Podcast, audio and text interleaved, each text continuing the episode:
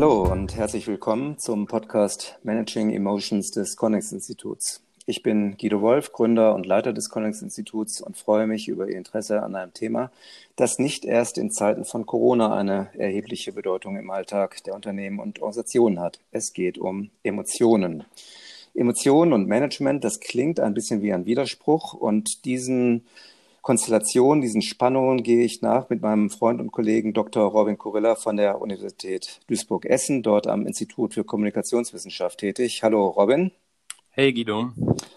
Hi Robin, wir haben schon einige Aspekte ausgelotet und ausgeleuchtet, die Emotionen und Management verbinden und die es zu beachten gilt. Wir haben begonnen mit der Erörterung, ob Emotionen überhaupt ihren Platz im Management haben fanden heraus mit deiner Hilfe, dass äh, Emotionen eine wichtige Rolle spielen. Sie können helfen, äh, Entscheidungen schnell zu treffen. Sie können Mar Regelverstöße markieren. Auf der anderen Seite haben wir auch von dir gelernt, dass Emotionen kontextgebunden und kulturell geprägt sind.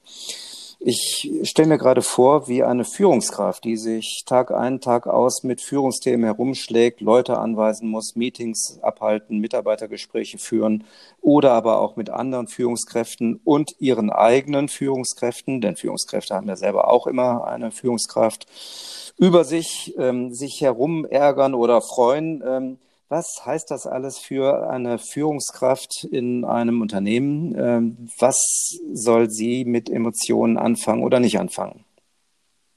Ja, das ist äh, in der Tat eine spannende Frage, denn äh, eigentlich wird emotionale Arbeit oder emotional labor ähm, für die unteren Hierarchieebenen diskutiert und das sind meistens ähm, Flugbegleiterinnen, bei denen geht es meistens um den Ausdruck, aber ich würde jetzt auf Anhieb die These vertreten, äh, dass es bei den höheren Hierarchieebenen auch emotionale Arbeit gibt, auch wenn das auf Anhieb vielleicht nicht einleuchten mag.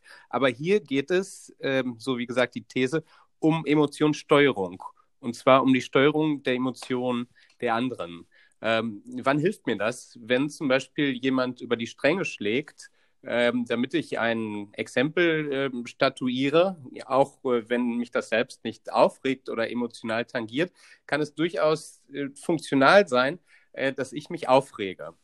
Ja, wie mache ich das? Sich künstlich aufzuregen, das ist schon so ein Topus. Äh, das kann einem vorgeworfen werden, richtig nicht so künstlich auf. Äh, das heißt, man sieht es, wenn man einfach nur den Ausdruck manipuliert und nicht die Emotion selbst. Und auch die Emotion selbst kann ich ähm, zumindest nicht direkt, nicht willentlich im engeren Sinne steuern, ähm, sondern muss dafür sozusagen Umwege beschreiten. Das heißt, der Ausdruck, der ist an sich erstmal nicht manipulierbar, der erscheint uns ziemlich natürlich und die Emotion auch nicht. So, was mache ich da, wenn ich jetzt nicht einfach sagen kann, ich bin jetzt ärgerlich? Ja, ich bin jetzt ärgerlich, ich bin jetzt ärgerlich, das kann ich 20 Mal sagen.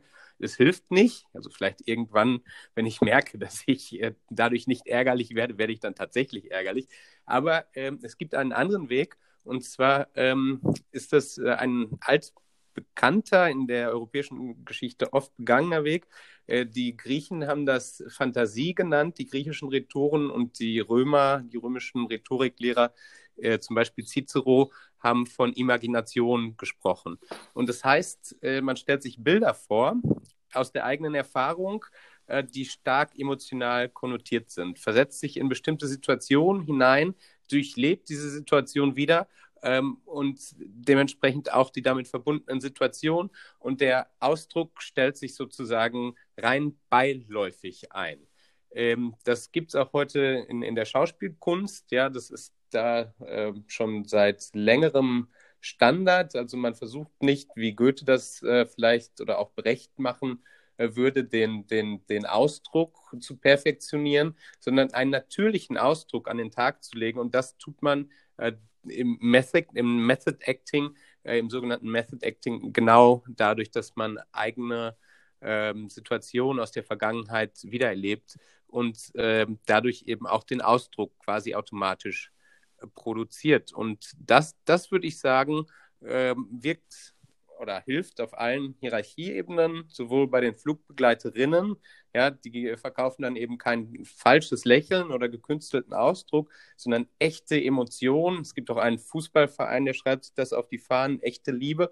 Ähm, und auch in, in den höheren Hierarchieebenen, ähm, da wird einem dann sozusagen nicht einfach ähm, künstlicher Ärger vorgeworfen, sondern man kann, um bei dem einleitenden Beispiel zu bleiben, ganz authentisch verärgert Grenzen ziehen. Und ähm, ja, ohne dabei im engeren Sinne seinen Ausdruck zu manipulieren. Das bringt mich zu zwei, einer zweiteiligen Nachfrage. Äh, der erste Teil ist, wäre es dann hilfreich für Führungskräfte, jetzt bleiben wir halt bei den Führungskräften, aber das kann man ja auch auf äh, andere Mitarbeiterinnen und Mitarbeiter ähm, anwenden, aber jetzt bleiben wir bei den Führungskräften. Wäre es also hilfreich, sich so eine Art äh, Bibliothek anzulegen von emotional besetzten Themen, äh, Situationen, Momenten, so dass ich also ins Regal greife und etwas mit Ärger raushole, ein Bild, ein Erlebnis, äh, so dass Ärger entstehen kann und ein anderes Mal greife ich ins Regal und hole mir was mit Freude oder Anteilnahme oder was auch immer heraus. Also das ist der erste Teil der Frage. Und der zweite, würde das denn nicht am Ende bedeuten, dass unsere Führungskräfte äh, Schauspieler werden und wären wir dann nicht ganz woanders als dort, wo uns die Vertreter von Authentizität haben wollen? Ja, also ähm, wenn man sich natürlich jetzt eine Bibliothek von Situationen anlegt und das äh, nicht beiläufig praktiziert, was ich gerade gesagt habe, äh, dann geht das in die Tat in Richtung Inauthentizität, das ist nicht echt und so weiter und so fort. Doch glaube ich, dass wir das mehr oder weniger präreflexiv in unserem alltäglichen Leben machen, ja, auch um Zeichen zu setzen, um Grenzen zu setzen, ähm, aber eben auch um uns trotz unserer ein, eingestandenen Missgunst uns dennoch für andere freuen zu können. Ja, auch wenn man sagt, Mensch, warum habe ich sowas nicht geschafft? Und äh, das äh, funktioniert also äh, auch gewissermaßen authentisch. Also wenn man sich jetzt eine Bibliothek anlegt, dann mag das ähm, natürlich den Eindruck erwecken, als wäre das manipulativ, äh, geplant und deswegen verwerflich, also nicht echt. Aber ich glaube, äh, wir machen das ohnehin, ja, nur eben präreflexiv. Ähm, und dadurch, dass wir, ja, vielleicht nicht eine ganze Bibliothek, aber dass wir uns so einige Orientierungen vielleicht zurechtlegen, ähm, können wir eigentlich unser eigentliches Wesen, denn wir wollen uns ja in gewisser Art und Weise ausdrücken, viel besser äh, an, an den Tag bringen oder kenntlich machen, als uns das äh, vielleicht durch unsere äh, normale alltägliche Programmierung gelingen würde.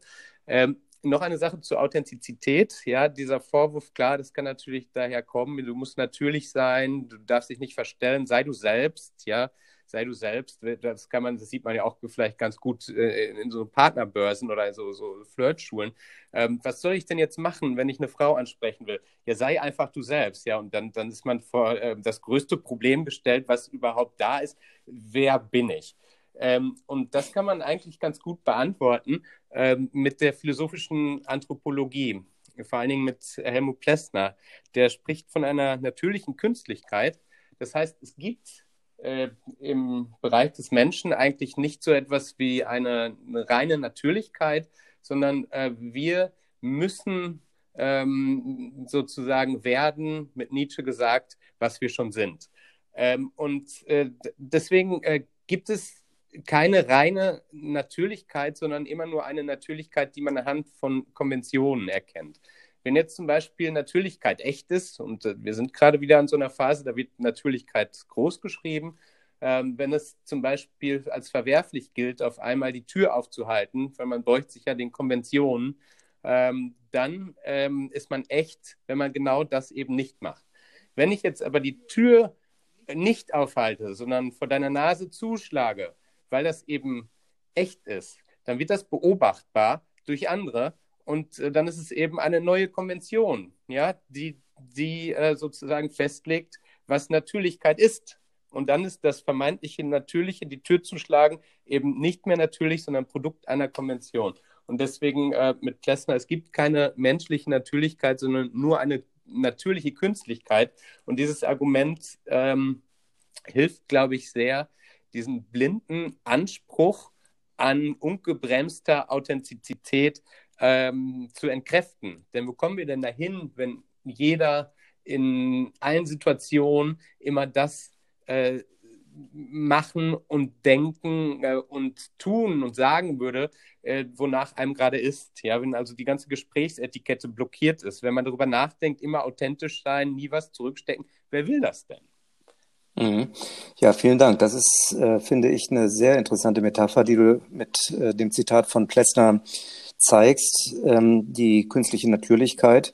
Und ähm, wahrscheinlich lässt es sich sogar als Wortspiel umdrehen. Äh, darüber sollten wir nochmal weitersprechen, finde ich, denn gerade das Thema oder der Anspruch, authentisch zu sein, der geistert tatsächlich durch sämtliche Führungskräftetrainings. Und äh, vielleicht ist es sinnvoll, dass wir dem nochmal eine weitere Folge unseres Podcasts widmen. Robin, Unbedingt. ganz lieben herzlichen Dank. Ähm, wunderbar. Und ich denke, das setzen wir fort. Meine Damen und Herren, das war die neue Ausgabe des Podcasts Managing Emotions des Connex Instituts. Sie finden diesen Podcast auf den üblichen Kanälen auf Spotify und Apple und Google Podcast und anderen. Und Sie finden ihn auch auf der Homepage des Connex Instituts unter www.connex-institut.de-managing-emotions. Wir freuen uns sehr über Fragen und Feedback. Dazu können Sie uns gerne eine Mail schreiben und zwar an info at connex-institut.de.